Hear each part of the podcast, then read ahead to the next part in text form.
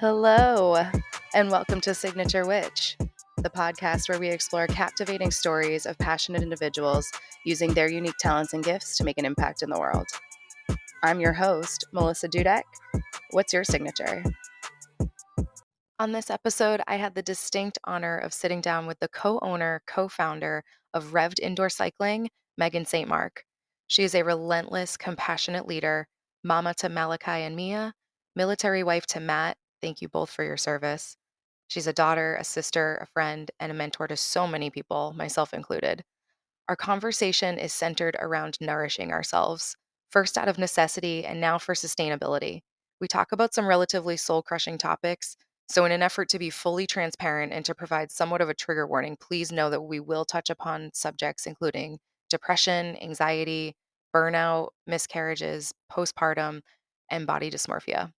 Now, I understand that these topics can be emotionally challenging and may stir up some of your own personal experiences or memories. I encourage you to please prioritize your mental well being and engage with this episode only if you feel as though you're in a safe enough headspace to do so.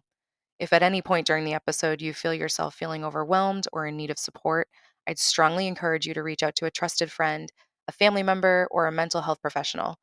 Please remember that your emotions are always valid and your well being matters. Please take care of yourself throughout this episode and know that you are absolutely not alone.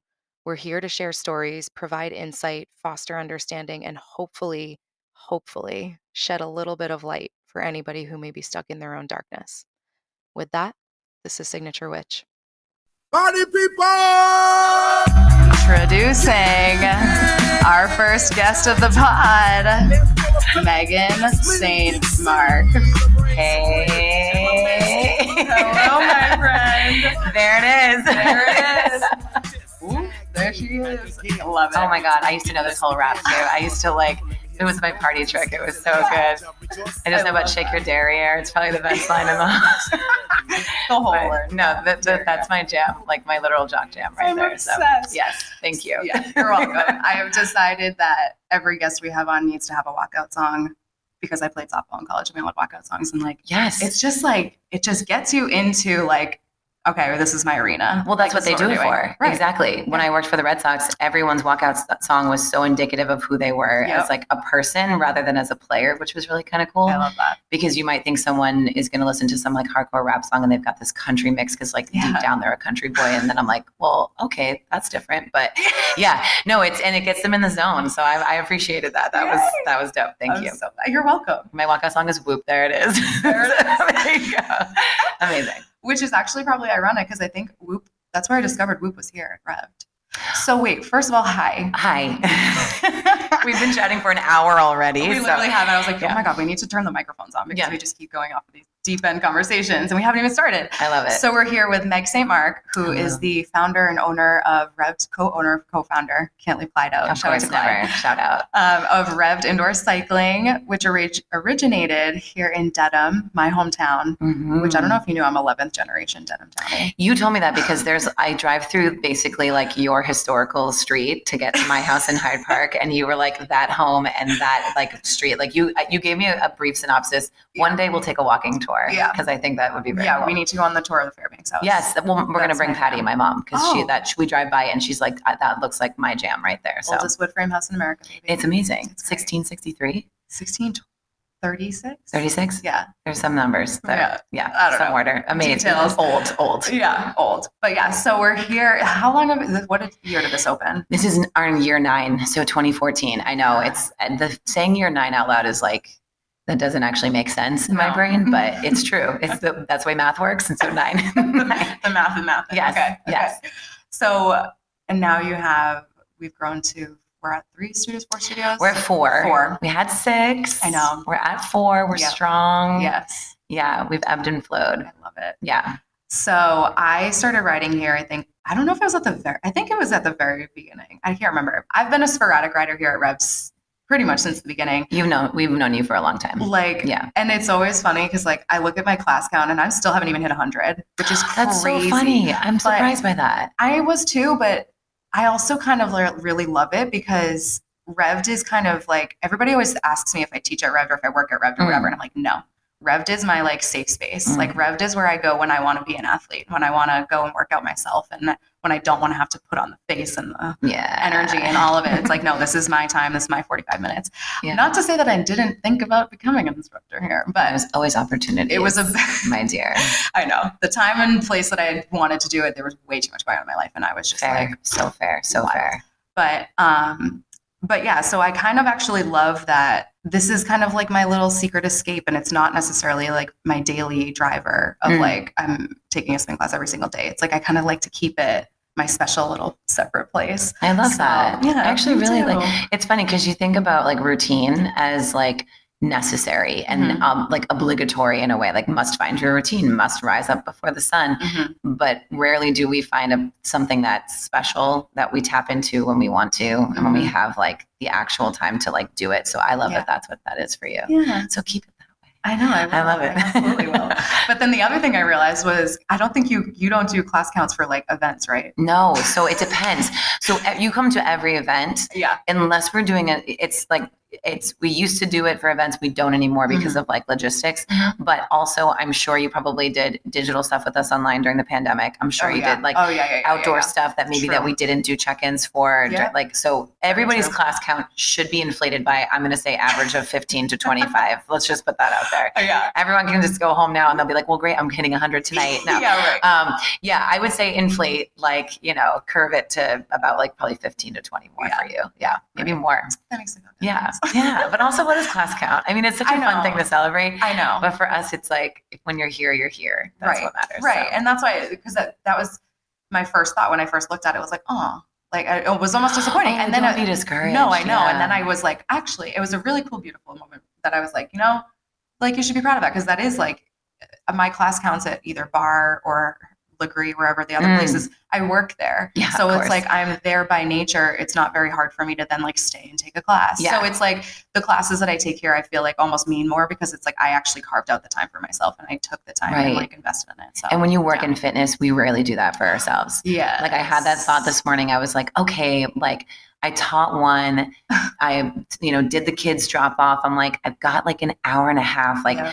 Do I go to a group fitness organized class at Rev'd or somewhere else? Right. And then I was like, or do I have my coffee and stare at the beautiful when I sit in sunshine? Like. I was like, which both accomplished the same thing for the most part for me. Yep. But um, it is rare that we get to do that when we work in fitness. So Totally. kudos to you for doing it as Thank often you. as you do do it. honestly, I was really lucky early, very early on. And I've only been an instructor for like two years now, but very early on, people That's said it? that. Yeah, Oh wow! I know, right? I'm Crazy. impressed. Okay, thank you. nicely done. Um, thanks.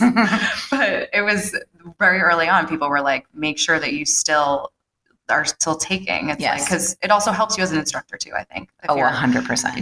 not even just in your own modality. I think taking all different types of classes with different types of instructors just makes you a better instructor. But- Yeah, it's like honing your craft and like watching. Not like you have to go watch someone who you consider like a master or better than you, but someone very much at your like Right. at your level, your peer. Mhm. Um, you just learn, Yeah. and education is so key. So Totally. yeah, as you should. And I, now this is like the the spirit's telling me to go take a session in the next couple of days. So thank you for that. You're Yeah. welcome. Yes, spirit Yeah. is here, very yes. much here. Yes. Um, so what we were just saying too before this was talking about. So this is signature witch. We're talking about kind of what is your life signature and what I Mhm. see in you and what I've, I told. I literally love to just love on you and always tell you how much I love you. and how much I love this place and what you've built. But I think what has stood the test of time here is the sense of community and Mhm. the completely diverse and inclusiveness um, the diverseness inclusiveness and everything of what you see when you go into a class i love it like the saturday morning 60s are like Oh my god, amazing. every like uh, you were on another podcast where you were like you're going to see your mom your dad your grandma your sister your, like Mm. you literally see people from all ages because i think people get so hung up especially with spin for some reason that like you're got to be this like little teeny tiny 20 something that's Mm. like bopping around no no like Mm-mm. love to see the like 60 70 even 80 year old Yes. men and women that come into this room and absolutely crush it and Yes. even if they don't even if they're just there pedaling to their heart's desire whatever Oh yeah. like they know their lane they stay in it they challenge themselves how they want to and i'm Yeah. obsessed but so thank you. i and we can talk we're going to talk a lot about community i think but what if you were to come back and say like what do you think your life signature is or what's your passion Mm. and what drives you Um, you know, I think it's changed over the years. So I'm 36, right? And so I'm like nestled in the 30s so Mhm. comfortably right now and uncomfortably at many times. And so uh, when I was younger, if I was a teenager, I would have said um, the uh, like my signature would be like I, if you want me to be somewhere, it's because you want the party to come. You want the energy to be there. Like it felt like a job sometimes for me when I was in my teens and my 20s because my dad and I actually talked about this over the weekend because he and I are very similar energies. And yeah, I'm like, when people invite us, dad, like it's because they want like the, the, the games, the party, like the jokes, like the energy, like it's almost a job, right? Yeah. And there would be times where I'd be like invited somewhere and I'm like, all right, gotta like amp yourself up to be like Yep. almost the hired entertainment Yeah. at times. And so then as I got a little older, I was like, oh, Meaghan, that's also being a people pleaser. and you've got to like kind of shift that gear into like what's also going to please you. Yeah. So I'm actually in this like really kind of interesting and like relatively uncomfortable zone of like not necessarily knowing where that turns to because I do Mm-hmm. seriously still people please on a very regular basis. I'm a business owner. I have a bunch of employees. I have Yeah. children I need to please so that they're quiet. Like yeah. you know and so and a lot of that is like a very much two-way street where like because i'm you know satisfying their needs i'm also satisfied because i'm like such a nurturer Mhm. so maybe the word nurture and nourisher Mhm. is like something that i'm moving into rather than like the party starter and the pleaser Yeah. more so like what does someone actually need Mhm. right so when i talk to my friends and a lot of my friends who like work for me and with me i hate saying for it's more with Yeah.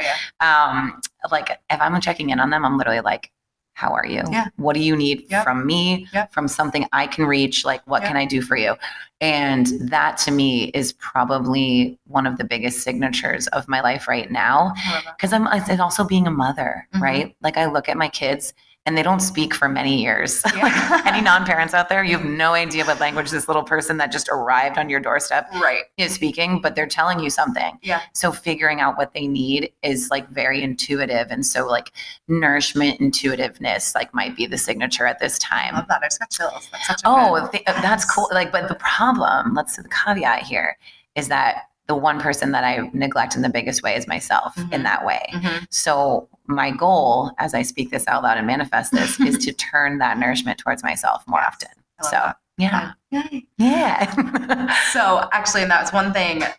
I, as part of the other podcast I was listening to, um, is that you and I very much 2019 and 2020 were not great years for us. Bad. between the ears, bad, yeah bad, bad years. yeah But what I, one of the biggest things that I mean, I've seen you do it, but also hearing you speak about it is that you recognized it, you acknowledged it, Mm. you then decided that you needed help you then accepted help which Mm. is i think a very big differentiator of like yeah you know you need help and people are offering it but are you actually taking the help right which you did you let your team that you helped that you built here you delegated and the team rose, rose up and again Mhm. community community community all day long help support here um, but what were what were some of the things that you I th- and I think I wrote down too. You said you noticed you love to be a, a difference maker, and you noticed that you weren't striving for that anymore. Mm. But what were some of the like tangible things other than like getting out of bed was literally like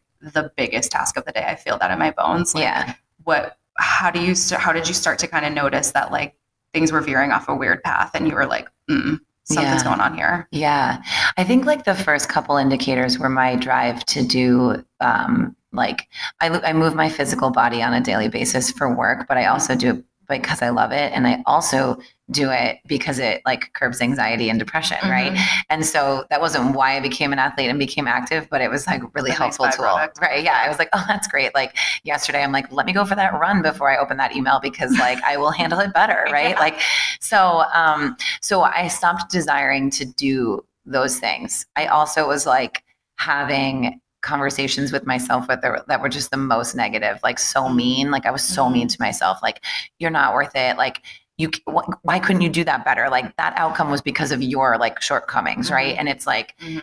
and you believe those things. You're actually not even like aware that you're having those conversations because they're like, yep, that makes sense. Yep, Right. yep, yep, yep. Yeah, you're just in like an autopilot mode. Yeah. And so those two things, it was kind of like my body didn't want to do the things that it could do Mhm. very easily.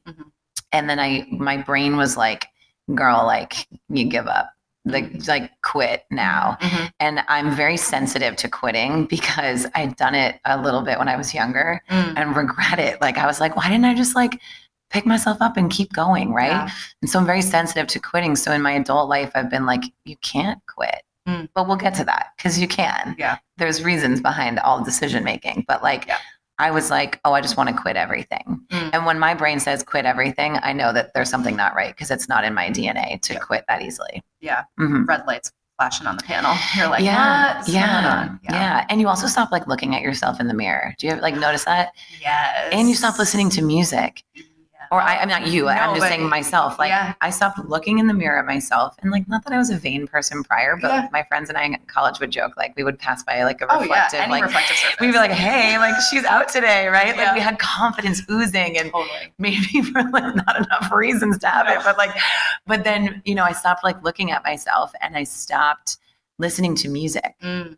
and I would be so annoyed to have to put together a playlist for a session, and like I would be like annoyed by like pe- like artists dropping new albums, which then fast forward to 2020, we all were like, "Where is the new music?" like, so those type of things. That's many things, but all of those things were like looking back, I'm like, "Oh, those were massive indicators that I wasn't Mm. in a good headspace." Yeah.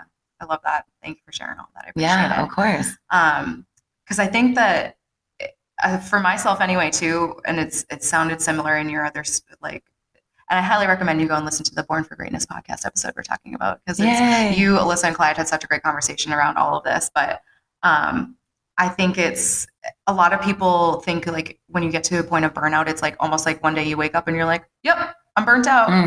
and it's like right. nope it's actually like chisels away at you day in and day out until you literally are chiseled down to nothing and then Yeah. you're just like what am i doing Right. and like for me it was like i was forgetting everything it was like i could my brain could only retain literally like an hour of Mhm. short-term memory or something it was so crazy. interesting. like yeah. my short-term memory was fried Mhm.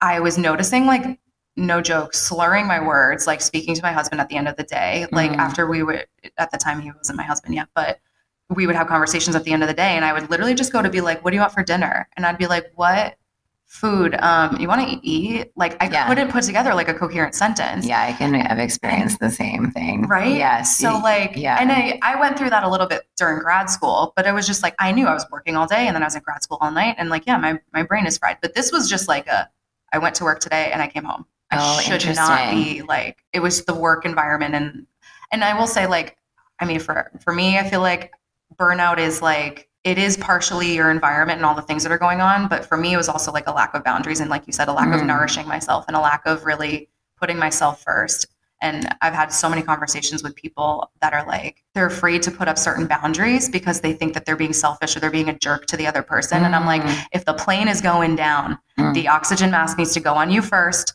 so that you can help other people Yes. like that's literally i go back to that over and over and over even if your kid is sitting next to you it's you first. you yeah. can't put that on your kid until you have your own oxygen so like Yeah. it's it was one of those things where like I had doctor my doctors because I would like go to the doctor and be like, I don't know, I have all these migraines and I'm like feeling really forgetful and blah blah blah. They're like, yeah, so you are in like a severe um what did they call it? It was like a single episode severe episode. I've always had depression. Like I was diagnosed when I was 14, but this was like a Oh, wow. single episode ma- single episode major depressive disorder. That's what it was. Wow. Okay. So they were like, and they were like, if you keep doing this and you keep just running yourself ragged, like your grandmother had dementia, like you could be setting yourself up for early onset dementia if you It's terrifying, right? irreversible dam- irreversible damage, and that scared the shit out of me. Yeah. I was like, oh my god. But to your point, yeah, I got to a point where I was like, yeah, not really looking at myself in the mirror, didn't really care. Like, Yep. not that I was looking like like a flat out like hobo or anything. I was. I mean, probably I was, but it was like it was during COVID, and like Yeah. I was a project manager, and I'm like on Zoom trying to like hype up a team Mm. who doesn't even have their cameras on, and I'm expected to be on every single day, and blah blah blah, Mm. and it was just a lot. But so I, again, I really like respect and commend you for talking about it, and like and also having it not even tied to. I know then you went through some stuff like with yourself, your health, and trying to get pregnant again, and having a Mm. miscarriage and all of that, and then that happened like not concurrently, whatever the next one, subsequently or something. Yes. It wasn't like this happened and then I this triggered my depression. You were already going through it, Right, And yeah. then you went through it. yeah. So how did you like navigate that of like knowing like man, I'm in a bad place and like bad shit just keeps happening. Like, how do you? Yeah. That's like the worst fucking feeling. Well, yeah, because you're like, where is bottom, right? And then you're like, the bottom gets just keeps falling, and you're like- like, that's impossible. yeah. Um, I think like so. I guess I can give a little more context to it. So. 2019 was a massive year of like Rev'd growth preparation. So we had been preparing to double in size from three studios to six studios for about like a year and a half at that point. Mhm. And I had had my son in 2018, in September of 2018. So, like, not a lot of time had passed postpartum, Mm. which I'll be right. Let's get let's get real about this. Yes. I really did not enjoy being pregnant. I'm very grateful for my children. I'm I'm not like No. trying to be ungrateful, but Thank you for saying that. Yeah. that is something.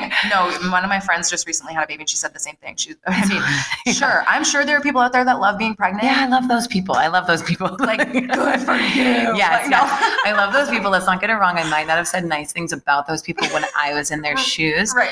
But I take that all back. Um, no, I'm I'm very grateful for the family that we have. My kids are incredible. Like, if you can I swear, Mm-hmm. Yeah. they're fucking amazing. Like, I love my kids, and a lot of people listening to this have probably either like if you follow me, you've seen them, Yeah. maybe you've gotten to meet them in person. They're just like they're like they're everything to me love and like because of Matt and I, like it's not just me. Like Mhm. Matt is Matt was the true parent. Also, by the way, he has put me through parenting boot camp. I had no idea what I was doing. He is the most nurturing man on planet Earth. He's so amazing. So you should interview him because he's like dynamic beyond, but he's very would love to. stoic in person. Yes. Um, so I had my son in September of 2018. Um, my husband was in the fire department academy at the same time. The business was kind of like business per usual. Like we were thinking about this growth. We started taking on these like leases and like dealing with like the fundraising involved in that. Mm. And I'm watching like like financially the business just succeed, which is really a beautiful thing. Mhm. but at the same time we're not sitting back going this is awesome right? We're saying like oh we want to do all this growth too. So it's like this organic shift from like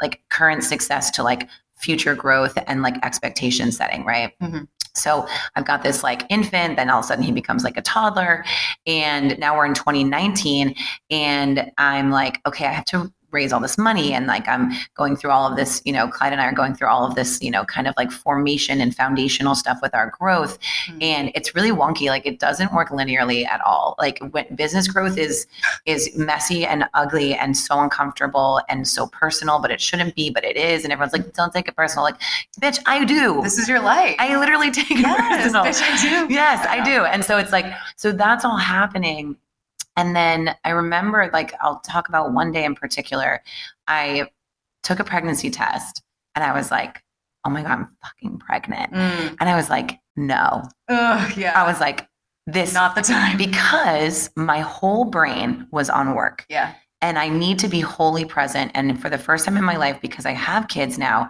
I had a part of my brain that would go like off. I'm like doing the gesture where like Yes. I'm taking a piece of my brain and taking it out to Yeah. the side. Like, like I had my brain over here. Yep. And I couldn't work with Malachi in the room. Like I just couldn't focus on laptop and focus on kid Mhm. because it I, the split doesn't work. Women were both were great multitaskers, but it wasn't fulfilling to me, and I wasn't good at either at the same time. Mhm. So I was so focused on work that I remember telling my husband, being like, and I've never told anybody this except for him because he was there and I talked to him. Yeah. I was like, we, I'm not like, no, like Mm. I don't want like this in this moment. And he was like, okay. And I was like, we'll talk about it later. Like, you know, those moments where you're just like, just so you know, I feel very This is rational. at This, moment. this is my thought. And I'm just going to like, I'm going to think about this after the weekend. And We're he gonna let it marinate, and then we're gonna Right. Yeah. Right. And so deep inside, I was also like, oh gosh, like I was also put on this earth to be a mom because I love Yeah. Malachi so much. And in my younger years, I didn't know if I'd be a mom. I didn't know if it was something that would be presented to me as an option or if I would like meet someone I'd want to procreate with. Mhm. That was taken care of very quickly because damn. But like, damn. but like in that moment, I was like, oh my God, you ungrateful bitch. Like you're having a baby and so many Yeah. people want to have this, right? Right. So I'm having this like existential crisis where I'm like, I, want to be working. I want to be doing this. Do I want to slow down? Because as women, sorry, when you build your family, and Serena Williams posted this incredible post the other day about why she's taking a step Yep. back from tennis Mhm. because we don't have the luxury to do both at the same time to the same capacity that men do. We just, or n- uh, non birthers do, right? We Yep. just don't. And so I was mad. I was literally mad, which Mm. is so. I've given myself grace about it at the time, and like right after, I was like very like upset with myself for that emotion. Mhm. But you can't apologize for how you feel. No. So then a couple like weeks go by, a couple like maybe two months go by, and shit's hitting the fan with work. Like our funding gets like ripped away from us. Like we're in the middle of like finishing build outs and like growth is happening. Now this is like late 2019. Mhm. And I'm like, oh my God, what are we gonna do? And I literally miscarry in the middle of my kitchen. And I'm Mm. like, oh my God. And then I'm like, this is my fault because I said I didn't want this, right? Yeah, yeah, That's the yeah. thought that crosses your mind. Right. And I was like, oh my God. And I will never forget, and I may get emotional talking about this. This little one year old now Mm. walks over to me and puts his little chubby, sweaty hand on my leg and he goes like, Mama's okay. And I was like, and that was it. I was like, Yeah. this is all gonna be okay. Mhm. And it was hard and it was like messy, but I was like, I have my family. So to That's answer so your question, my family, Matt, Mhm. Malachi, like Yeah. my men, like Yeah.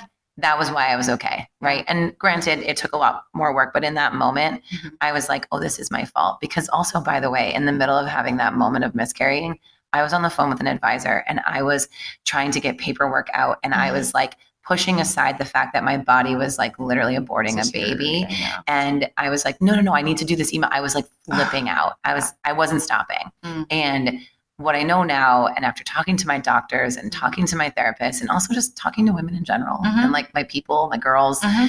my mom, who also had miscarriages in her life, you know, ev- everyone in my world that's been touched by this experience, then it just happens. Yeah. It literally is not my fault. Like inexplicable. Inexplicable. The stress of my job likely played zero role in it. Mhm. My age probably played more role in it than anything else because it, and not that it, not that like Yeah. you're too old at like whatever I was, but Yeah. like I wasn't a fresh 21 year old like we, they used to have babies back in the day. Right. Like what I Literally. mean, so like DNA plays a role in it. Your body knows better than you do. They, it really does. It's like this one's not good. This is Mhm. not going to work out, and it's not because you didn't want it, Yep. sweetheart. Because even if you didn't want it, probably going to still have to have it. Also, depending on the state that you live in. So, like, like I was like, I had to come to terms with that. Yeah. And in those moments, what I looked at was I have this amazing support system. My husband's phenomenal. My one year old was like so in tune in that moment. Like, Mhm. I mean, kids are. it was crazy. And we hadn't told anybody that we were pregnant. We literally were like 10 something was like maybe 11, 12 weeks and Mm. barely. Like I can't even remember at that time. And I was like, okay, fam, fam 1st Mhm. That is where we're at. Mhm. And I remember thinking like, all right, well, it's easy because we haven't told anybody. So externally ease, right? Because Yeah. that's also hard to have to share that story again after the fact. Um, and but then I was also like internally like, well, the best part about this is I get to work even harder right now to not have to deal with it, right? Like because that's what Yeah. our brain does, like busy, busy, right? So I start doing that. I will say my work was comforting to me, even if, even though it was really hard work. It gave me a distraction, which isn't always the healthiest thing long term, but Right. you know, in those moments, I was surrounded by great people. And I was able to, I think I shared with Clyde what was going on. And he's always been so comforting and so supportive. And mm-hmm. like, he's a dad, but he also is, is surrounded by really strong women. He's got twin sisters and a mom who's amazing. Like, and his friends are like, you know, he's just understands women in a way. And, and it's, Mm. and it's really nice. And so I was able to lean on him a bit. And, and the team was just like, yep, yep, we got this. Like, Yeah. we're, we're going for it. But I was putting aside the, the coping. Like, I Mhm. wasn't coping. Mhm. So I was really kind of like, deferring, deferring, deferring. And then then March comes around, right? Mhm. Like we literally, well, we raised the million plus that we needed in about six weeks' time, Clyde and I, and we were like, okay, we opened all the doors to the growth. Mhm. And then the pandemic came and was like, guess what? Same week. Yeah. Right? The same week, yeah. this. Yeah, we opened um well we, yeah, so the growth happened like late December through March 8th Mm-hmm. of 2020 and then March 16th we were like close the doors. But like to further answer your question, that was probably the bit, most important thing that happened for my coping with how hard things were. Mm. Because at that time I was like so incredibly thin, which I didn't realize until I looked back at photos. It always happens. I- Right. But I'm like, happens. isn't it interesting? Like I, not that being thin or being like not thin is good or bad, Yeah. but for me, like my fighting weight is like 165. Like I'm like strong. like that's my fighting weight. Like I'm like I'm I'm feeling healthy. I'm definitely Yeah. eating enough. I'm Yeah. working out in the right way for my body. Right. And um and yeah, like my fighting weight is 165. I was well below that, and I wasn't paying attention to it. So stress was really eating away at me, and hormonally things had shifted with the miscarriage So we call this anxiety skinny. Yes, like girl, That's what I was, call it. I was deep in that anxiety, anxiety skinny. skinny. and it's not good skinny. It's- It's, yeah. bad. It's uh, and I didn't yeah. feel strong. I felt like kind Yeah. of like a shell of myself. But when you en- when you exit the war, right? Because Yeah. before COVID hit, I felt like I was like the battlefield had the dust, and I was like reigning victorious. Yeah. And I'm like, of course you're going to leave the battlefield with maybe one less limb, but you're leaving. You're not dead, right? Like, Yes. so I was like, whatever. I'm thin. Like, I'm leaving the battle. Like, I need to eat a bagel or ten, right? Like, you know what I mean? Like, so that was my my thought was like, okay, like you'll get that in check, like whatever. But like Yeah. you you did what you set out to do, Yeah. regardless. And but looking back, I'm like, okay, I was much thinner than I normally would have been under normal circumstances. And every conversation I was having was, it's not good enough. You're not good enough. It's not good enough. This is your Mhm. fault. This is your fault. The funding loss was your fault. Like having to like you know raise it in such amount of time and such like a way that you didn't expect anticipate to have to raise it. That's your fault. And then I did the most amazing thing for my psyche was COVID hit, and then that was my fault. I, I'm I'm patient zero. Did you know that I ate the bat in Wuhan, like or whatever the narrative is? That's what my brain did. COVID became Yeah. my fault, Yeah. and all of the stuff that came with it became my fault. So just so everyone knows, Meaghan St. Marc caused the pandemic and the global shutdown because that's what I was telling myself. Don't even start. We're gonna have to get a PR team out on it. I know, right? Oh my gosh, like. Okay. Yeah. So yeah, so I caused the pandemic and that's what that was the new brain narrative for probably the next 16 months. Wow. Yeah. So it, like how did I navigate it? Well, I just continued to blame myself for Right. things, right? Like I was like, yep, I will take that on. I will take that on. Having to lay off my team and close the doors and like, mm-hmm. you know, kind of go into that like holding pattern like all my fault, totally my fault. Like put that on me. Like Yeah. that's I'm your girl. Hi, it's me. so so yeah, so then that's like the dark zone, right? That's like the, I think what it was it like May, June of 2020. It was like lockdown and, And you know what's so funny too, and uh, to hopefully pull this forward to like shed the light, Mm. the dark zone too. I still think of when we were riding in the Gap, like, oh my god. and then like Do you know that place- Moore, Yes. like The Gap caught on fire like a couple months ago after we left it. Like it was like so it was like such a perfect poetry. so like, yeah. Yeah, we were in AC Moore. We were in an old Wayside furniture store in Charming Burlington. Charlie's. Charming Charlie's. we were in because you know what it was is like we would not lose. We would Yeah. not give up. We Hell were no. yeah, like we went from one battlefield to the I next I love it so much. But Yeah. like, but that's what I mean. Like, so, and each of those facilities in their own right were a dark hole. Oh my And the AC we Moore. called Copley the cave. yeah, the like, cave, yeah. The, yeah. and like, and I remember that because I remember going there. and It's like the Cave of Wonders. But it was like, Oh my gosh, yes. but oh my god. So, but now, now look at you. Yes, like, right. Like, so so it's like- brighter. Oh my god. yeah. And even though actually it's also a dark cave, I speaking of Rev Virtual, we were talking about that before we got on. Yeah. I in COVID went off the deep end and created my own little mini spin studio. I got a Yes, you did. I got a projector. yes. And I put surround sound in. So literally it was like I was having a one-on-one You class did. because I was like, I need this. Like I I missed it. I was Yeah. like, I, I love being in that dark cave with all my people and whatever. So, but I remember you sending me those videos. I was like, "This girl's on fire. I need to go to your house," but we This- couldn't. That was the thing. I was like, "The studio, Melissa's studio can't can't sign up. No one's allowed."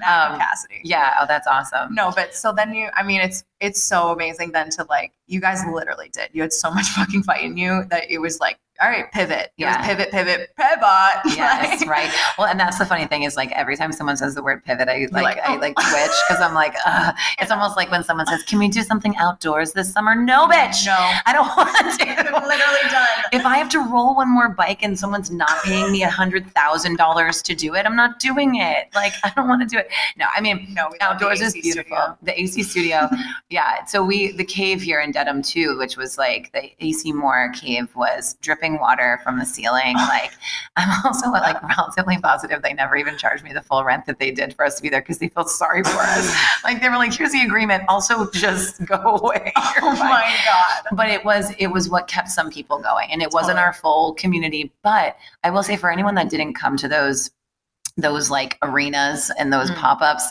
At one point we had seven pop-ups, but we had only had a six studios like business. We were like, well, how do we have this like seventh one? Like, what are we doing?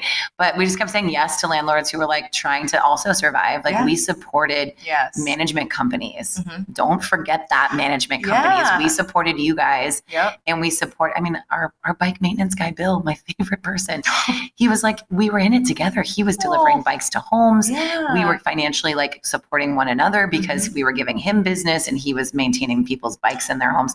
There were so many little like side stories like i've thought about like what the chapters of the book will be because i'm like one will be like Hell yeah. Bill bike guy. Like this is his story. And like, you know, and so, but even though some of our community and our team didn't make it to those locations for their, you know, absolute understandable reasoning during a global pandemic, Mm-hmm. Yeah. they knew we were doing it. Mhm. And they were supporting us by buying the $5 t-shirts on our website. And like some people just were sending straight donations Yeah. and to say like, this is what I would have spent this month. I want you guys to be around when we get back I love it. I so there was a lot of hope and i think hope is really smart and like for me the hope was um very commercial hope right Mhm. too because there were times where i was like oh god is this ever going to come back like what what would I I, remember us having that conversation. what would i do for a job I know. I know. I know. like i don't know But even when you we know? were still back in regular studios, I Mm. remember you and I had a conversation about like, will it ever get back to how it was? Right. Like, are people gonna still come back to the office? Are we ever gonna like fully sell out classes again? Bitch, I booked this fucking Saturday 60 a week in advance now. Yeah. Because it because it's happening and it's a 60 minute, it's not even the 45. It's Yeah. like and so like yeah to see it not even come full circle, it's just the evolution of it. Mm. Like I love the growth of it, how resilient and gritty you guys are with it. Like it's it's just amazing. And again, thank you this community speaks volumes. Obviously, the people throwing money at you because they were like, "We need you." Yeah, it was so beautiful, and I'll never forget. And like, I, I hope we've been like outwardly gracious to everyone Oh my because God, yeah. because then when we got back in, it was like reopening six businesses at the same time. That probably was harder than having to close down, lay people off, whatever. Like the reopening, Mm. like the, the reckoning in a way, because we were like, and that was another like mental distraction for me from like actually coping with what we were all going through too, right? Mhm. And I think I at that point was pregnant again because like apparently like fertility's on my side, and so which I'm grateful for. And like, I just remember being like, oh, okay. Um, like we had the dark zone, we had like the loss of of children and of business, Mm. and then we were expected to just now show up again yeah, as shiny. nothing ever happened. like nothing ever happened, and like I have a whole lot to say about that because like parts of the world just thought that fitness didn't get affected, Mm. and I'm definitely on the school of it was affected more and for longer than most industries, if Mhm. not all industries, Yeah. to be quite honest. And so, um, like my friends who are in the restaurant business, like we were all in the trenches together, and then all of a sudden they had business as usual, and we still didn't, and we were like, "What are we gonna do?" So yeah. so yeah so it just like you know getting back and being open again was another like mental distraction and like we could work really hard again in that direction because also when the pandemic was happening and we were in lockdown sorry to be jumping around so much No. People like us who are really hard workers and can take on a lot of projects at the same time lost all ability to know what to do next like Mhm. even though we were pivoting like there would be days where i'd be home because matt's a firefighter he'd be at work for a 24 hour shift Mhm. and like I'd be home with Malachi, like staring at him, like, "Am I supposed to teach you how to read now? like, what am I supposed to do? Oh no, you're two. Like, Right. okay, like, do you know what I mean? Like, I'm like, uh, what am I supposed to do with my brain? It's firing on all cylinders, Right. and what does that result in? Anxiety. Mhm. Here she comes. No.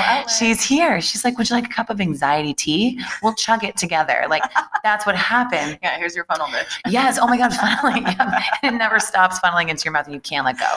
So Yeah. yeah, so we, so people like myself and you, I'm, I'm fairly sure you felt the same way. Yeah. It- we were like, the lack of was almost worse, Mhm, right? mhm. So you go from all this stuff to nothing to the desire to do to all this stuff. Eh, you're just like, Yeah. how are you not like burning your brain out and Right. like at risk of like long term like dementia? Like, Damage, yeah. like literally, Truly. how would anybody have survived that? That's why like not everybody's okay, Yeah. you know? Yes. So um, Yeah. yeah, but um, yeah. Oh my gosh, you asked me a question a half hour ago. I'm sorry. That's okay. I don't even remember what it was, so Yeah. it's fine. No, but I think, uh, I mean, like I, the symbolism of it though is just like being in that darkness and now like kind of crawling out of it and like, and I feel like my life too has kind of taken a relatively parallel track of like, yeah, it was a super shitty couple of years. And I Mhm. think a lot of people are in that boat. Like Mhm. the pandemic ripped the rug out from underneath all of us, which to an extent, I loved like that you literally saw like the Kardashians can't even leave their house. Yeah. It was like that, That was, was such so a nice humbling. yes.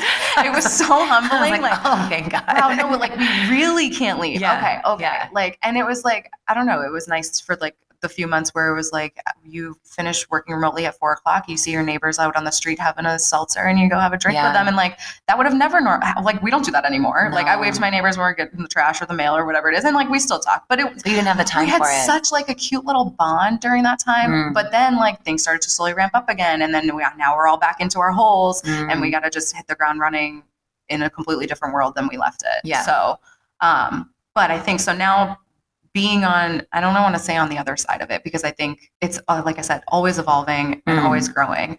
But you seem like you're in a way better place than you were before. yeah. And you, I love and appreciate you so much for being so open and wanting to talk about stuff like this because, and, and, and I will probably talk about it on whole, probably every podcast episode we have. I think everybody's gone through something similar where it's like Mm. you were in a shitty spot.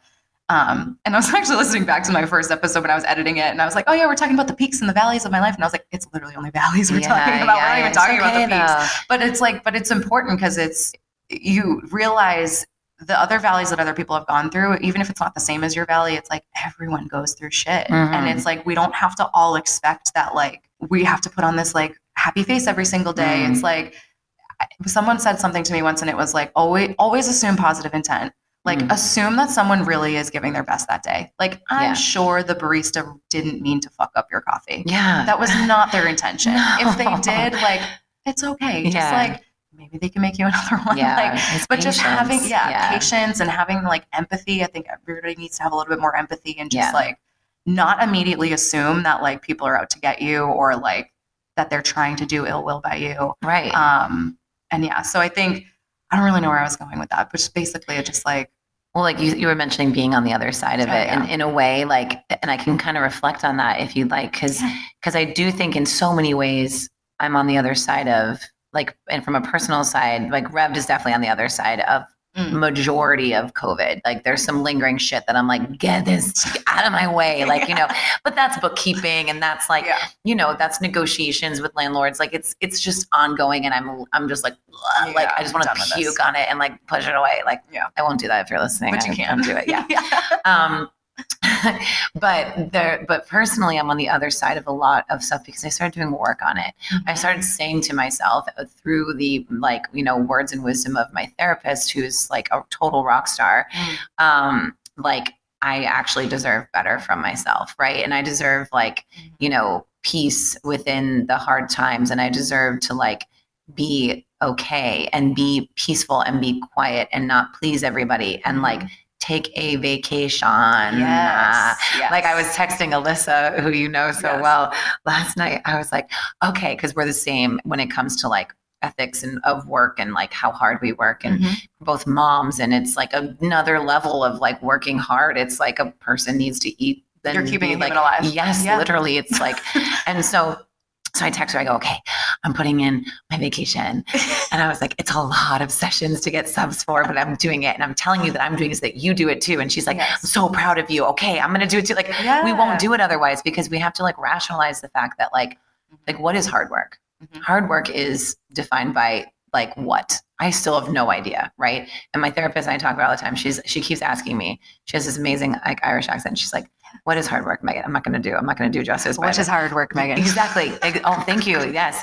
And she's like, to you, what is it? And I was like, well, I don't think I've ever done it. I literally was convinced that I've never worked hard in my life, right? Which is so silly to say out loud, Literally right? so silly. And so with that's that's the pattern that you get into when you're like not when you're constantly self-sabotaging your confidence and you're constantly saying that you're not good enough. Like, Yeah. of course you hard work, that's not you. Like yeah, yeah, you could have done that a hundred times better if you worked hard, right? Like, and so I, I'm saying to myself now through this work, like, actually, you do work really hard. Mhm. And in fact, people that have the stress levels that you have require actually more time off than people that don't have those type of stress levels. Correct. And capacity is everything, and you eat to each their own. Mhm. But like, I have an incredibly large capacity to deal with stress. Mhm. I just have a lot of it, right? Yeah. And so I actually require a little bit more time off. And so Mhm. my husband and I last night were like, okay, we're taking off these three days, but can we make it 7 Mhm. And so we were like, we can because guess what? We're in charge. Like, Right. and we were like, can we do that? And we did it. And so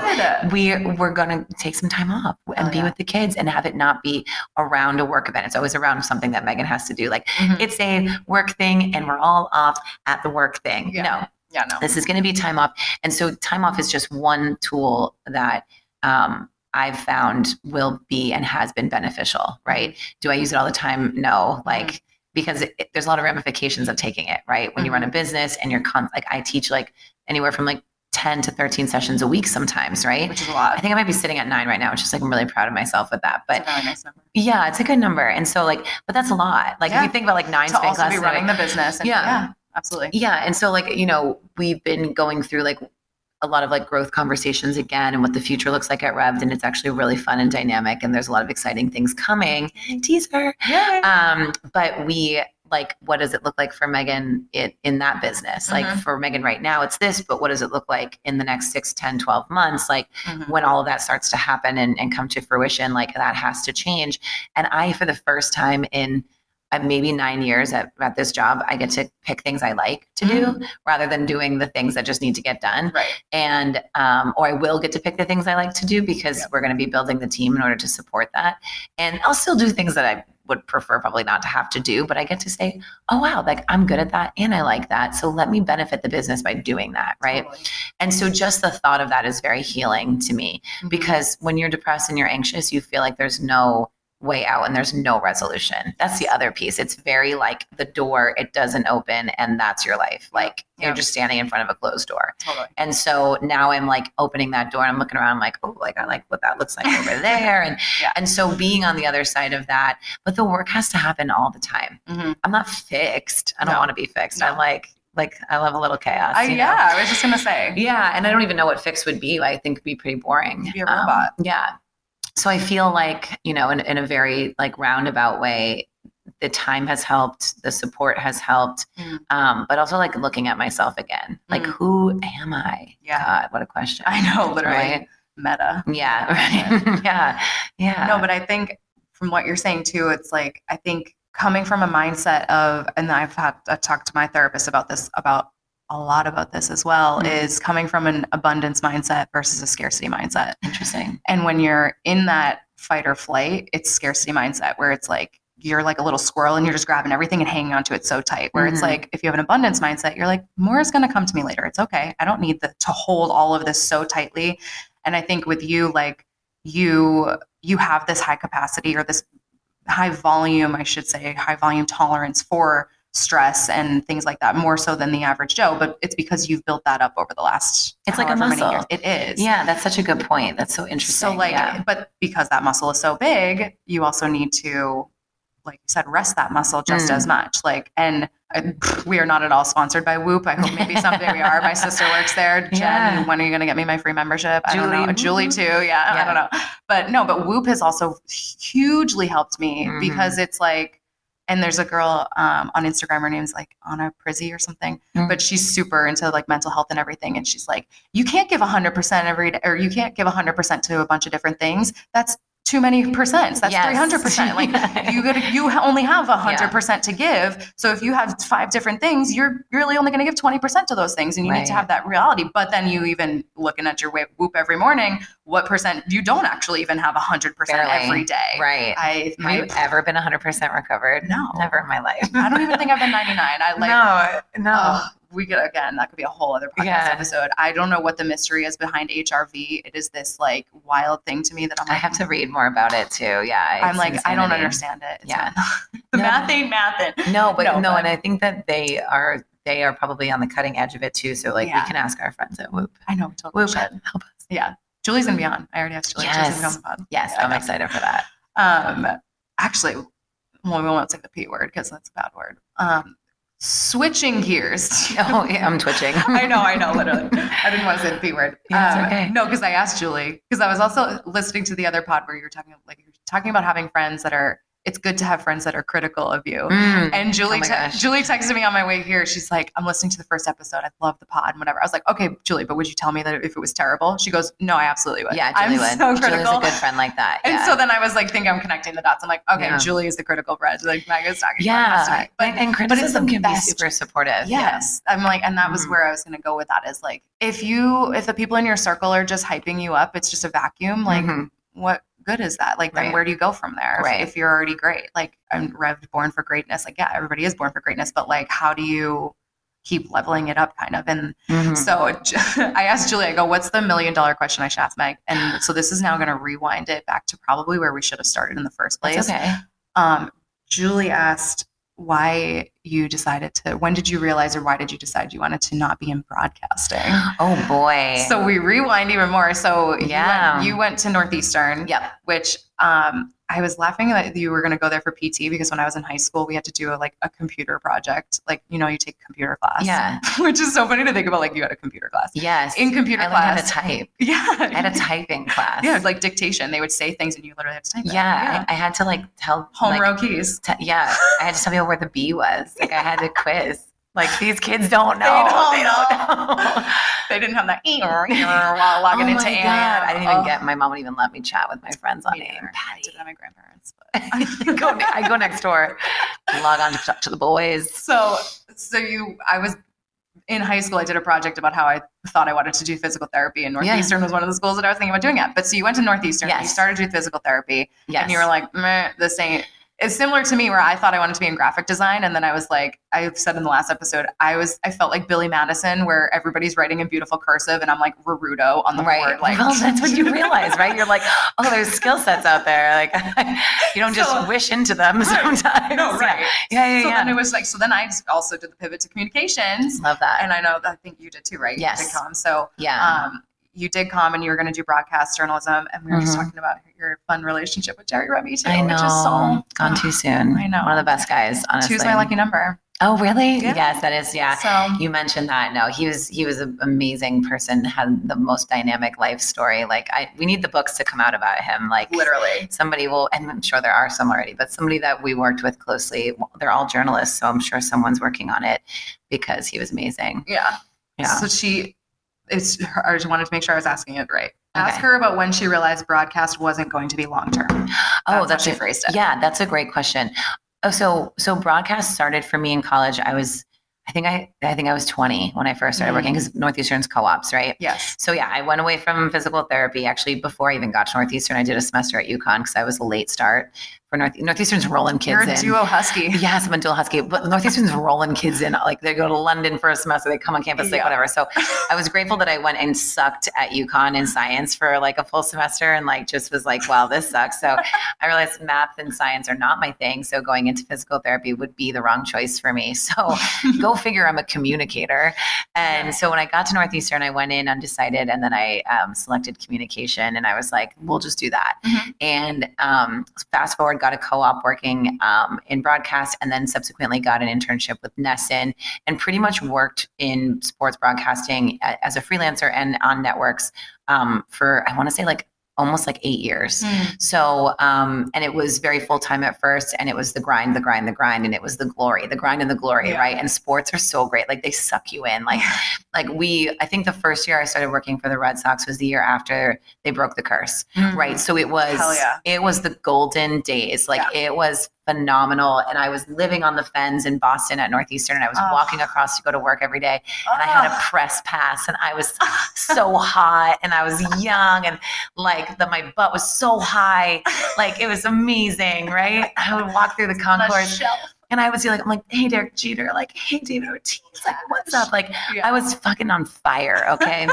and so I had this amazing like experience there and I they brought me on staff and I was um I was doing everything. I was like, you know, production assistant, I was stage manager, I was doing some writing and then I was doing on-air stuff for college sports and it was Mm. just like I was like, "Oh, this is so cool." Yeah. And I was looking at all of the women predominantly that would sit on the jobs that I wanted to have. I wanted to either be like um, at the time Heidi Watney was on the on the team, um, Mm. and she was doing all the sideline reporting for the Red Mhm. Sox. And I worked really closely with her and learned so much from her. Really, really, really value her. Still love her to this day, and she's incredibly successful. And she's doing it as a mom too. I'm so proud of her. Oh, yeah. She's Okay. great.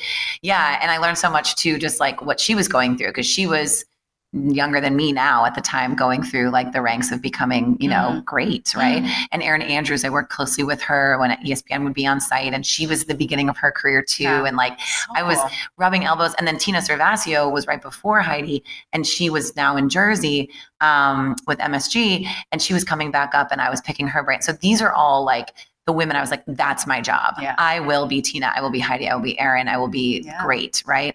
And and I could totally, totally see you doing that. And that's what I thought. I Crazy. that everyone Yeah. would say that. Oh my God, that's you. That's perfect. Whatever. 100%. So I was fearful, right, of the audition process. I was fearful of not being good enough. I was not like, and when it comes down to it, a lot of it at that time, um, and I'll speak freely about this, was the visual package, right? And I was like 21 in college, and you know, I hadn't really grown into my face yet, and I was kind of like, I didn't know the right things to wear. I shopped at TJ Maxx. I wasn't going down and getting outfitted at the suit shop and like having like the cute dress and the the wedges on. Like Yeah. I was working hard, right?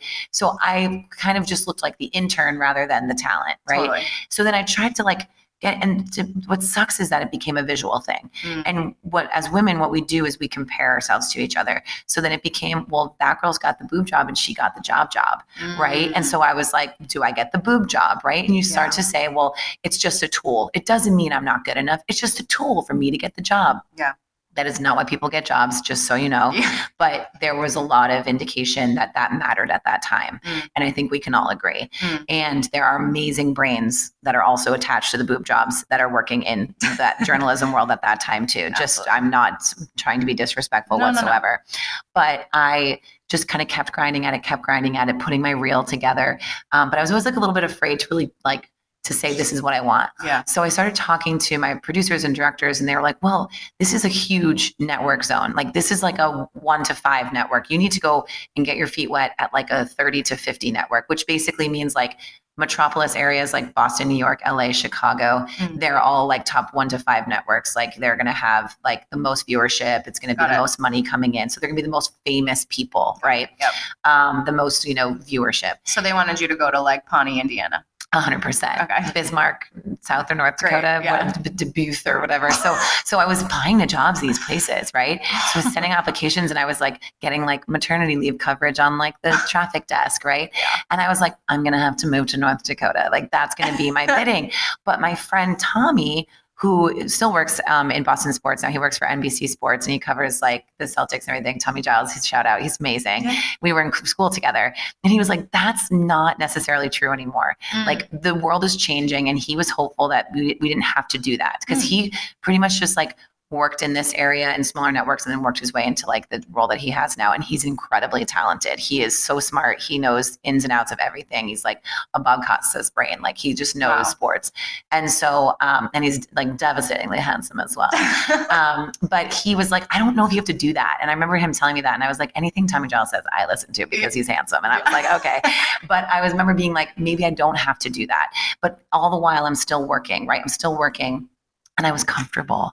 People loved me. I was reliable. I did a great job. Mhm. Networks would come to the city and request me. They'd be like, we need Meaghan on the staff. Like, whatever role is open, put her on the staff. I was going down to Jersey and New York City and I was working the A10 finals and March Madness and I was doing all this really cool stuff. Mm. And then I was working for the Bruins and the Patriots and the Revolution and like all of that was happening. And I was like, well, I could also be really happy here. Maybe I'm not going to be talent. I did the I did the Beanpot on on air. I did this. I did that. But Yeah. like maybe that was my shining moment, right? Mhm. So I started to limit myself. And the second I started to limit myself, I got like, whoa, wait, why am I limiting? I've never limited myself Right. before. What am I doing? Right. And it was fear. And then it was also like, is this my true passion? Mhm. Right. Because if I'm not going like, you know, all in head first, like no, you know, don't even know how deep the water is, Mhm. then is this really for me? And I think that was the time where I was like, what are the other things that are driving me? Because I love, I love what I'm doing. Mm. And at that time, fitness was kind of this like part-time thing for me, right? And um ironically, at that time, the um the, I think the NHL went on strike, a player strike for like a couple weeks, if not a couple months. and we all were out of work, right? Yeah. So we were like, what do we do? Yeah. And so that's when I started to get nervous and I started just applying to job jobs like everywhere. So I got a job at like a software company and I was living in like New York City and I was like, oh God, like this is, I This don't want to sell software. I mean, I could sell you literally anything if I wanted to, but I didn't want to. I made like made two sales in like a year. Like it was so sad. But then I was always thinking like, do I go back to TV? Mm. And fitness was so part-time passion and so like important to me that like I was like, but you don't make money in fitness. And like, what am I going to go work at Equinox again, which I had worked out Yeah. in Miami? Like, what am I, you know, what am I going to do? And so I decided that I think my time in television had come to an end almost out of necessity Mm. because for me to get back into it, I would have hit a ceiling again. I Mm. would have had to have the same conversation with myself and potentially Tommy, who'd be like, don't move to North Dakota, move to North Dakota, like whatever. Yeah. And I was like, you know, no, like that's that's I think I'm done there. And then it became fun. If I got called to do a conference final, I would go in for a weekend, have a grand old And time. you're jazzed about it. I love it. Yeah. yeah, Because you're not beating yourself to a pulp doing it. Right, because Yeah. that's the other thing. The work environment is really hard. You work every single day, nights, weekends, holidays. That's when you're watching sports. Yeah. Right? Like Super Bowl, nope, you're at work. Um, New Year's Day, frozen finals at Fenway Park outside, negative 15 Yeah. degrees. I'm not a fan. I'm up there in the box with like a small space heater at seven in the morning. Like hot chocolate. barely if you can get it hot to you by the time it gets up there. And so i was like okay. And then i was missing things. I was missing out on family stuff. I was missing out on a lot of things. And i was looking at my coworkers and so many of them were like middle-aged guys on like their second or third marriages. And like mm. you have to wonder i'm not going to generalize no, but you have to wonder if the job played a role in that you know in those moments for them Totally. so I started to really value like other things. And that's like, there were a lot of reasons why I left broadcast, but those would be probably most of them. And then I met Clyde Sims and he wanted to open a spin studio with me. And that was kind of like it. So, like, and that's the in the most general way, that's how it all ended. yeah. A great question from Julie, though. Thanks. Julie Thanks, Jules. because she was there for all of it. She was at Northeastern. She was working. She came on to work at Fenway in the ambassador like program, um, like a couple years after I started, and so she was very like, I was always like filling her in, and she was seeing like my personal life shifting, and so she was she was always there. So thanks, Julie. that. Yeah, So that actually is a great segue into. We're not going to talk actual Vanderpump, but Oh my gosh, this is this is like I didn't study. this is the whole again the theme of community with you. It's so funny. Like so yeah. when this whole Vanderpump thing broke, mind you, I've watched Van- Vanderpump started when I was I think a junior in college. Okay. So like I have grown with Vanderpump. Like Vanderpump has been So you were an early adopter. Yeah. Okay, very cool. Yes. And like I've seen it. It's clear because you know everything. I was so impressed. So when the whole v- Scandoval had dropped, whatever, Meg was on Instagram and she's like, guys, what the fuck are we talking about? I need subject matter experts. We need to go live, I think. I think we need a press conference. And I immediately DM'd her. I was like, I can be that guy. Yes. I was like, I'm happy to be that guy. No joke. I literally, you know this, but I'm telling them, Yes.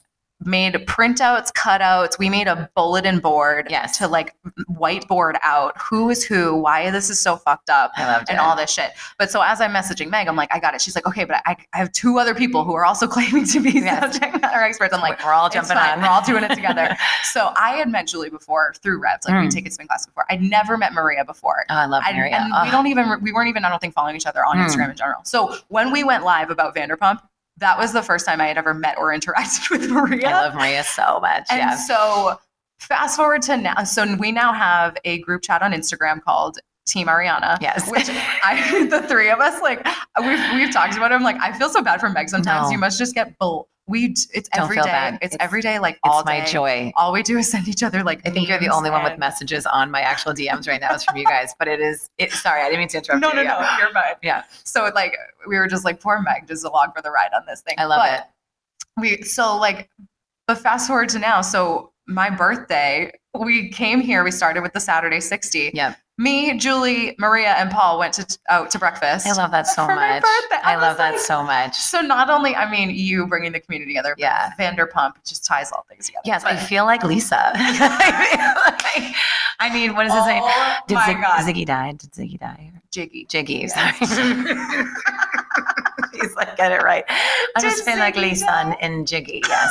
Um, no, I appreciate that. I loved it so much because in that moment, not to like dwell on it for anyone Yeah. that's like, what are you guys talking about?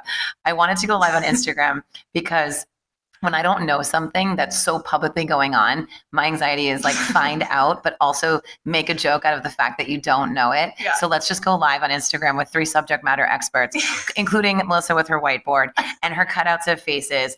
And Julie had her glasses on and she was ready to go. And Maria was so on it. And like I was so mm-hmm. impressed. I didn't know we could do four of us live on Instagram either. Honestly, me neither. No clue. We had over 35 to 50 people watching at all times during that. I'm drinking wine with toddlers crawling all over me, but I would like I got a great education in it.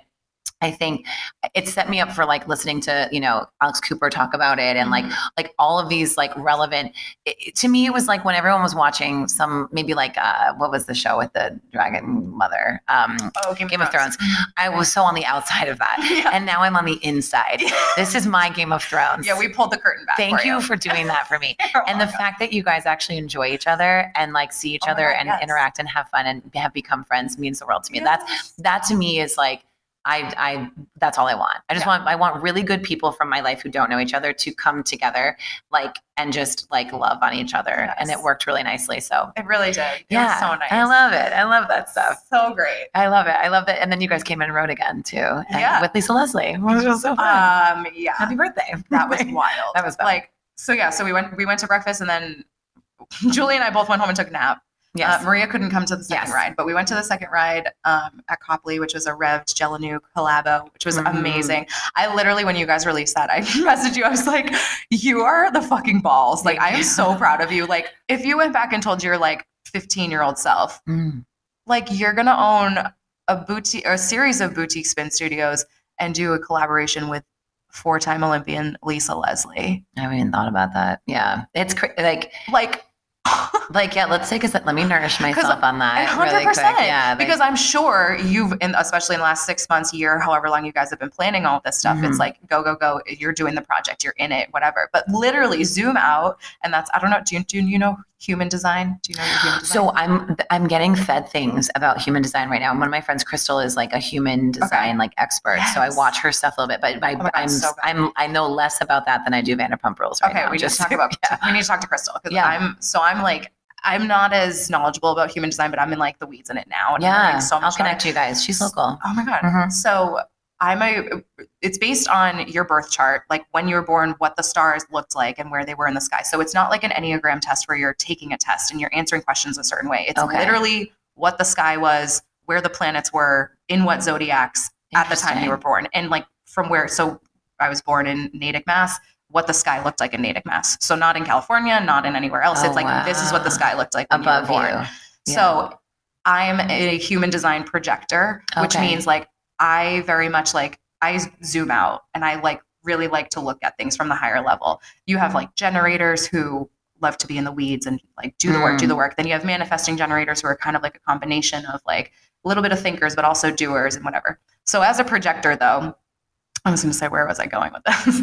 as a projector, zooming out, where was I going with this? What were we just talking about before? I don't even know. Um, we were talking about Oh, no, the Kim- Lisa Leslie. Yeah, Lisa Leslie. No, oh, yeah, literally. So 15 year old that's me. Yeah. that's sorry. So, that's like my that's like I really catch myself doing that a lot of like Mhm. whoa pause and zoom out and I mean as a project manager I have to do that as on a professional that's level a why you're good too. at your job. But yeah. it's like literally zoom out and be like wow like a look at what I helped build this Mhm. just for what it is incredible but then now like all, the whole panel I was blown away by the whole conversation with the whole panel um Crystal Haynes is also going to be on the pod oh my God, yes. I know Shout out. shout out to Crystal woman. I'm She's so magic. pumped. She's magic. but like everybody on that on that panel it was like so fascinating to just hear how they're contributing and hear like gaps that I never even knew that there were. Mhm. Like Dream Big, the foundation that we raise money for, they're doing insane, amazing. I know Callan ran the marathon for them, and I knew like generally what they were doing. yeah. But then, what was her name? Linda.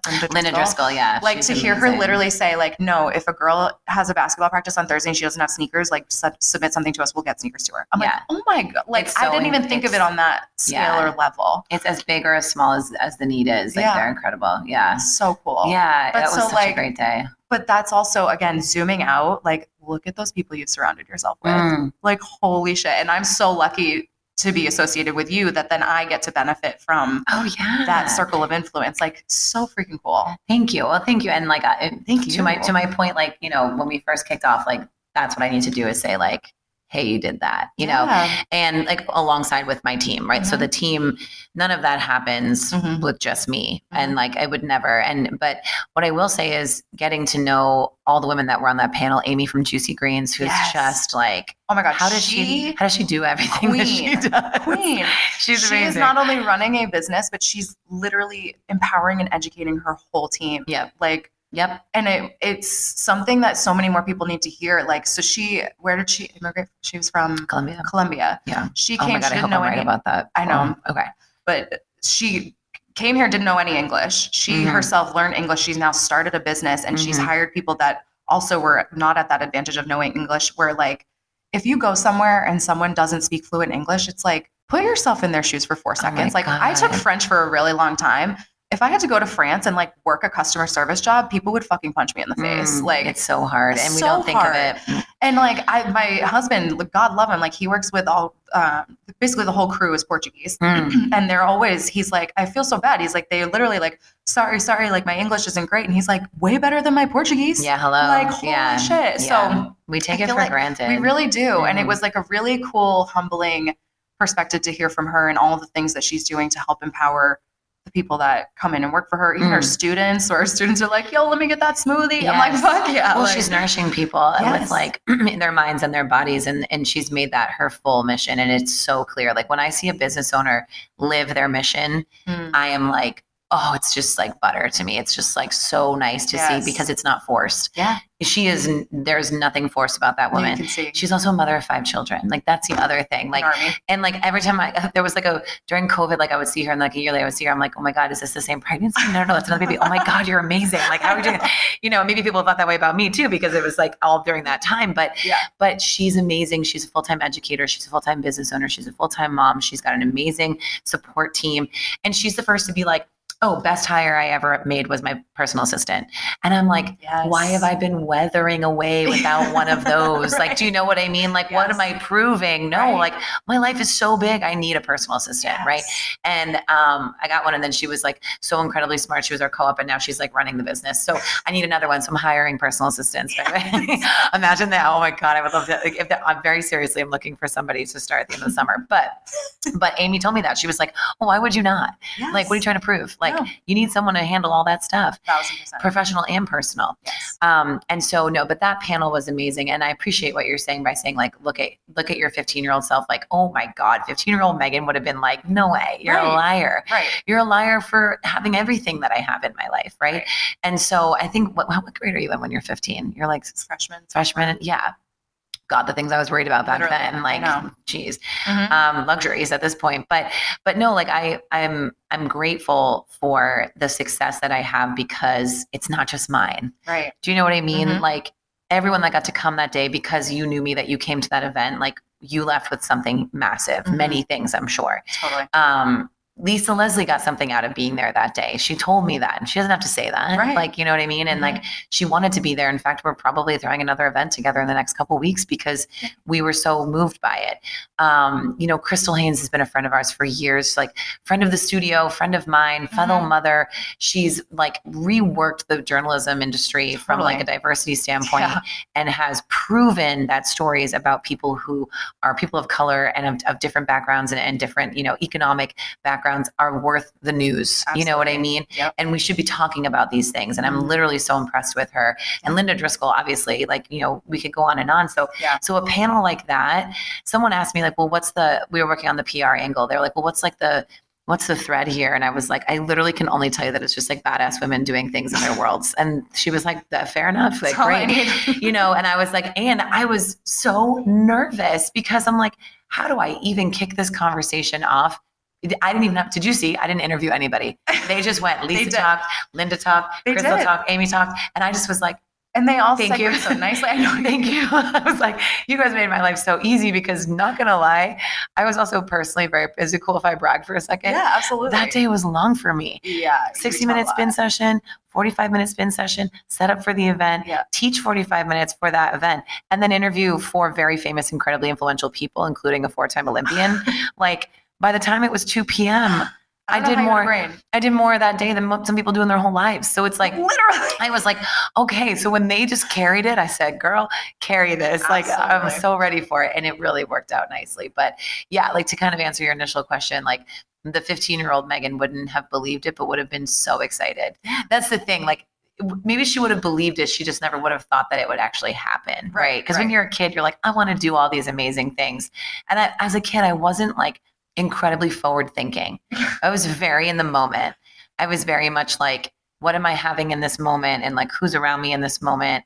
Oh, I, I'll go to college probably, and like, and I'll like get a job probably. But like, I wasn't like, I will be the president of the United States, right? No. Or I will be, you know, a business owner. I wasn't thinking those things. And like, kudos to kids that have big, big dreams like further down the road. But I was like, just trying to put gas in my car and go to my friend's house, like, you know what I mean? Like, and get like B's. Like, I was like not this like excel- No. excellent student. So A in college, I my mantra was C's get degrees. yeah, girl. And B, well, uh, I mean, but also like if you need higher grades to like stay in a program or get a scholarship, yeah, great for you. Good for you. Yeah. But then also Communications I- major.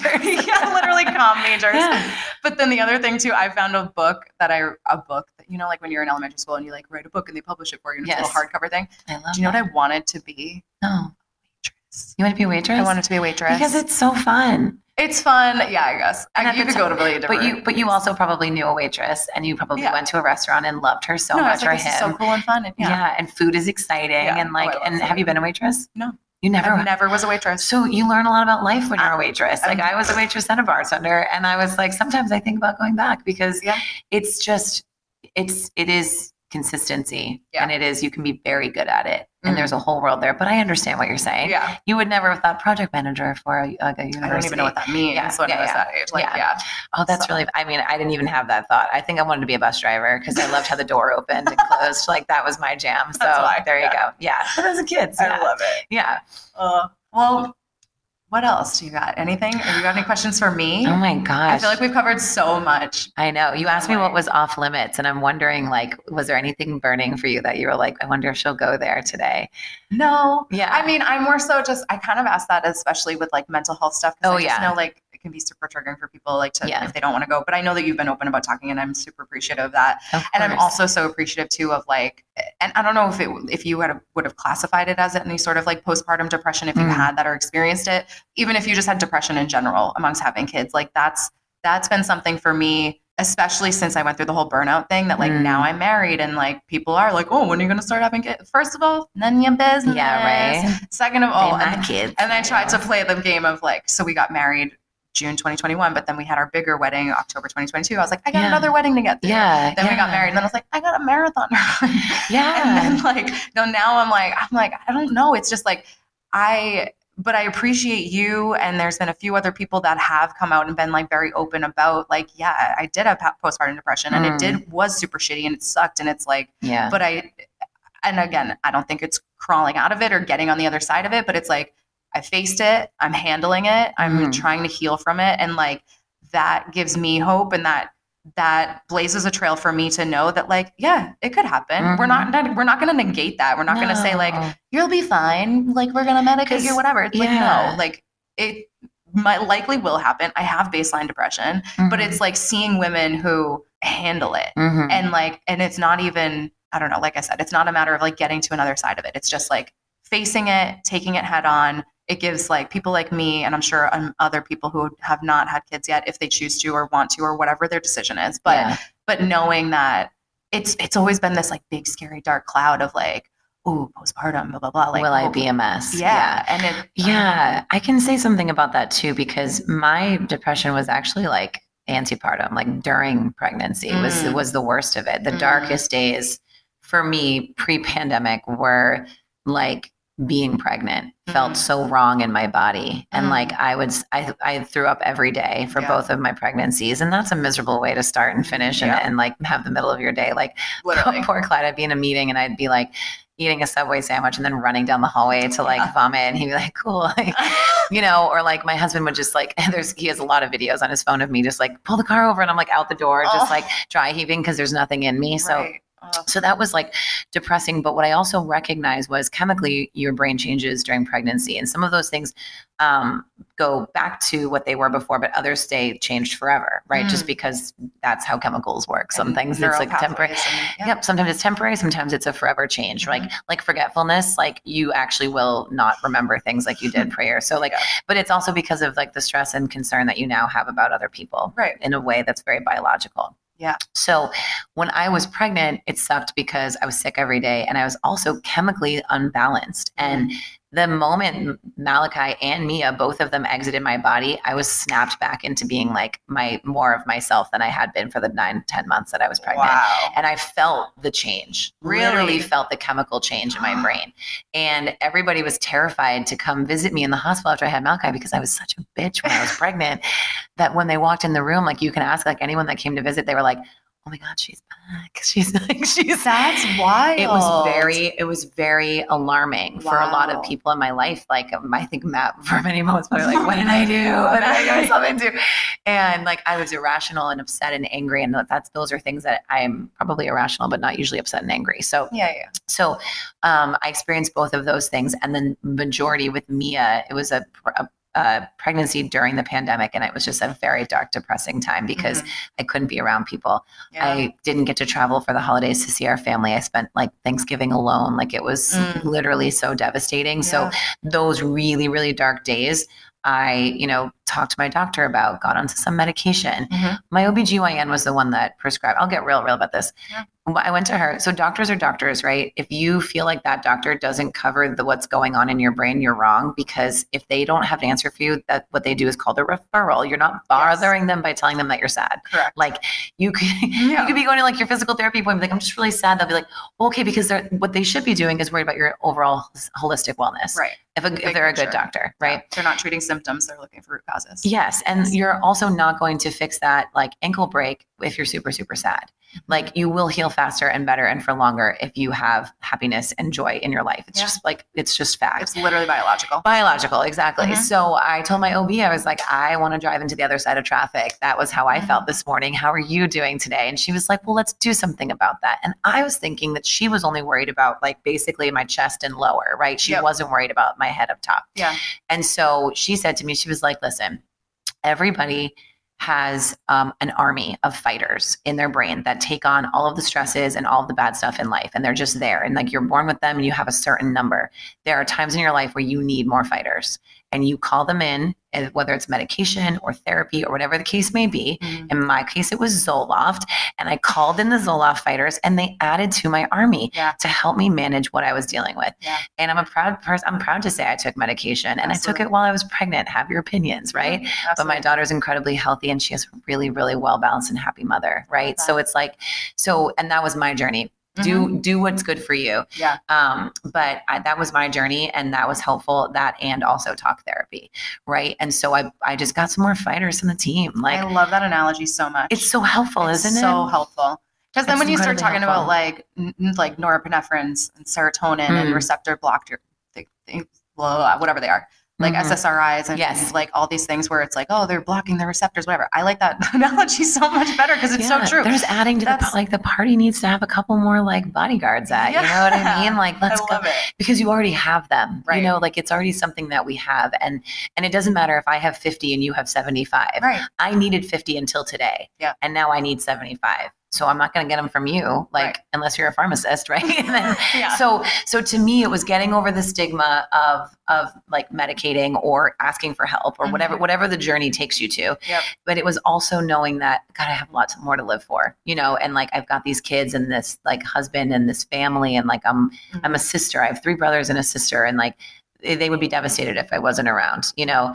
Um, maybe they wouldn't have felt that way as kids, but now I know they would be but like I was like, oh no, no, like I'm supposed to be here. And for the first time, when you realize that you're actually supposed to be here, a lot of us realize that when we think that we might not want to be here. Yep. Do you know what I mean? I can relate. Yes. And so when we get there and we go, mm, I don't know if I want to be here, and then you actually get that moment of like, no, no, I do want to be here. Mhm. It's like really, yeah, we You get no, no, no, no, no. I and I and I, No, but, I- but, but I want though. to because I want you to know you're not you're not alone in that. And Yeah. anyone listening that's ever felt like they didn't want to be here, um, you do need to be here because by the way, that's the balance Yeah. and that's the maths on that.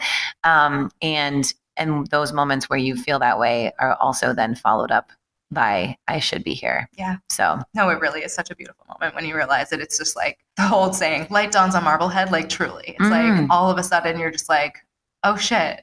No, I, I am. Like Yeah. there's so many days where you're like, if I didn't wake up tomorrow, yeah. whatever. I'm you know- good with it. Like Do you know what's really crazy about that though? And not crazy. I shouldn't use the word crazy because we, yeah, obvious, obvious, no coincidence. no. Um, I was listening to Mel Robbins' podcast, and she's so awesome. And she, her son Oakley was like 17 at the time that he was on her podcast. And like, Yep. did you listen to that Yep. episode? where he he was struggling with that. Yeah, he was sharing his like big, like scary thoughts about not being here anymore. Yeah. And she regulated it so well, being like, no, no, everyone has those thoughts. You're you like that doesn't mean that you are about to take that next step into like the the you can't go back from step. You know what I yeah. mean? And she was like, just so you know, they're scary because it's a threshold that you haven't reached yet. And everybody has those thoughts. And then he followed it up with saying, like, do you want to live in a universe where that is something that you do? Do you want to live in a world where that is something that you that happens? Right. Whether it's that big ultimate terrible decision or any decision that you make, what kind of universe do you want to live in where those things are true? Right. and i was that really brought me recently i listened to it last week that Mm. brought me to a place because i was going through it last week and i was like you know then i got food poisoning on top of it and i was like these are all the signals like slow the fuck slow down Yeah. you know and i was like oh wow i'm so grateful that i popped that one on Yeah. because um yeah One of your guides. yeah, right. I would ya. I would say so. That's there's no coincidence there. And um cuz it's also like it's not perfect after you start doing the work on yourself. I think that's the thing Oh, like it only honestly gets messier. yeah. But it's like it's like when you clean out your closet. It's like Oh you're my looking at a hot mess and it's gonna your whole room's gonna get messy. Is that why I get it. so mad when Matt cleans? Because it gets messier first. Then Yes, okay, yes. like I love him. Then I'm so Yeah. sorry. He's just he's just unpacking shit. That's what he's is, doing. He. Um, no, but it is true, and I think that's important to share because I hadn't thought about it that way. I hadn't thought about the fact that a lot of people have those thoughts, Yeah. and it doesn't it doesn't make it less big and scary. No. But like a lot of people have those thoughts, they're very normal to have. It's just about regulating it and, and giving yourself the grace of saying, "No, no, I should be here. Yeah. I should be here because even if for one little reason, Yeah. Then it's there's probably a hun- like it's like you you have one mouse in the house. There's probably a hundred. Yeah. One reason to be here. There's a hundred reasons behind that wall. I love that. Yeah. Yes.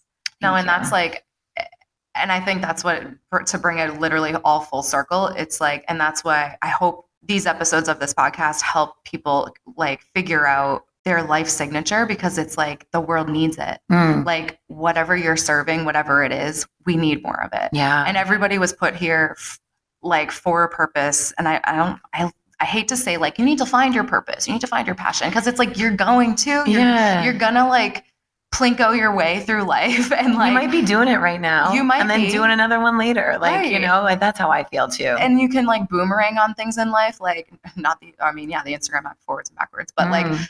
uh, now that i'm back at bu someone called me that they're like oh we got another boomerang because i came back to bu yeah, but that's great. but it's yes and it's great and it's like and i don't even know like i could if someone said like what is your life passion and purpose like i still don't even think i could put my finger on it but it's like but it i think for right, me right now it's elevating these conversations Mm. and like getting people to i think the world becomes a happier place when people are happy with themselves and i Mm. think helping people figure out how to be happy with themselves whether that means acknowledging that you're gonna have shitty days like Mm. just something as simple as that of like every day is going to look different you're not going to be this like happy-go-lucky skipping around Right. human every single day right. but like what fills your cup and like i Mhm. saw this um this tiktok or this reel or something i saw something else that was like anytime i said that i read something recently it actually means i watch a tiktok That's okay. I'm Like, with you. no. I'm with you. I got to get back on it. But there's this awesome visual where this girl has this cup of water and she's like, "This is you, and this is your life, and like all the goodness in it." She's like, and then she has a spoonful of dirt, and she oh, throws I- it this in. is the one I saw. Yes. It's so okay. Keep, and keep she, going. She so dumps the dirt into the cup and the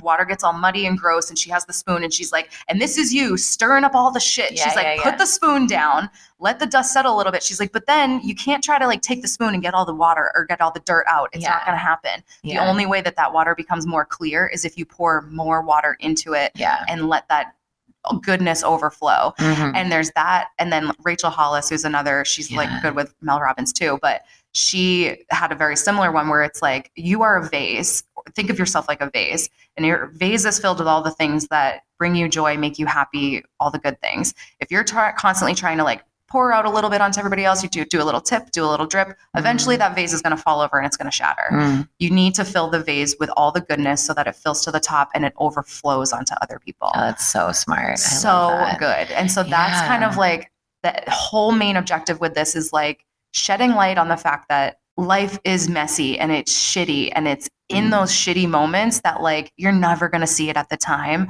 but now again take 10,000 steps back, like holy shit. Look at us go. Yeah. We are still here and we are still serving our purpose and we're Mm. figuring out the signature every single day. I love that. And yeah. Well, I just appreciate you creating this platform because I think we're this is you're coming into podcasting at a very unique time where this is more relevant than ever before. Mm. So I think like this has this is one of your callings for sure and you have many dynamic callings and so I'm just like grateful that you asked me to do this and I'm also like grateful that like the conversation went the way that it did because I feel so nourished right now from it. Like this is really Oh, yes, I feel like incredibly like loved too. So thank you. This was I really fun. you. Thank you.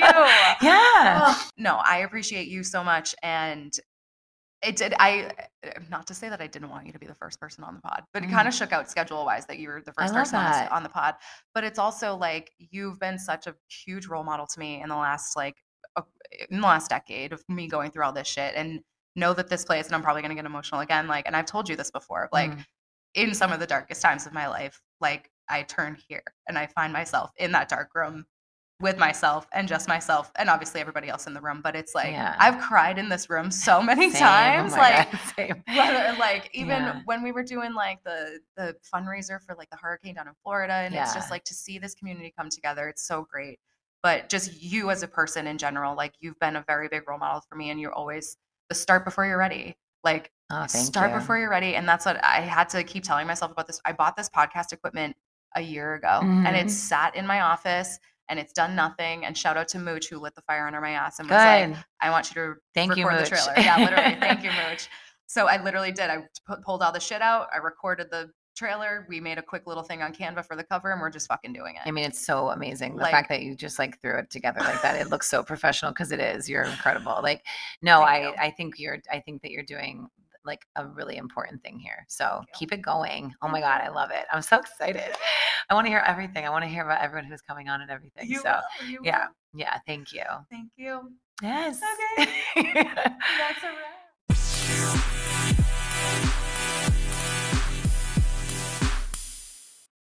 This episode was created and produced by Melissa Dudek with music by Lord Uncle Dave and Tag Team. Be sure to tune into the next episode where we get to hear from Kelly Whitaker Cummings, who is a chief instructor at Barry's Boot Camp and has run more marathons than the number of years she's been alive. Yeah, you heard that right. I'm Melissa Dudek. Thanks for listening to Signature Witch.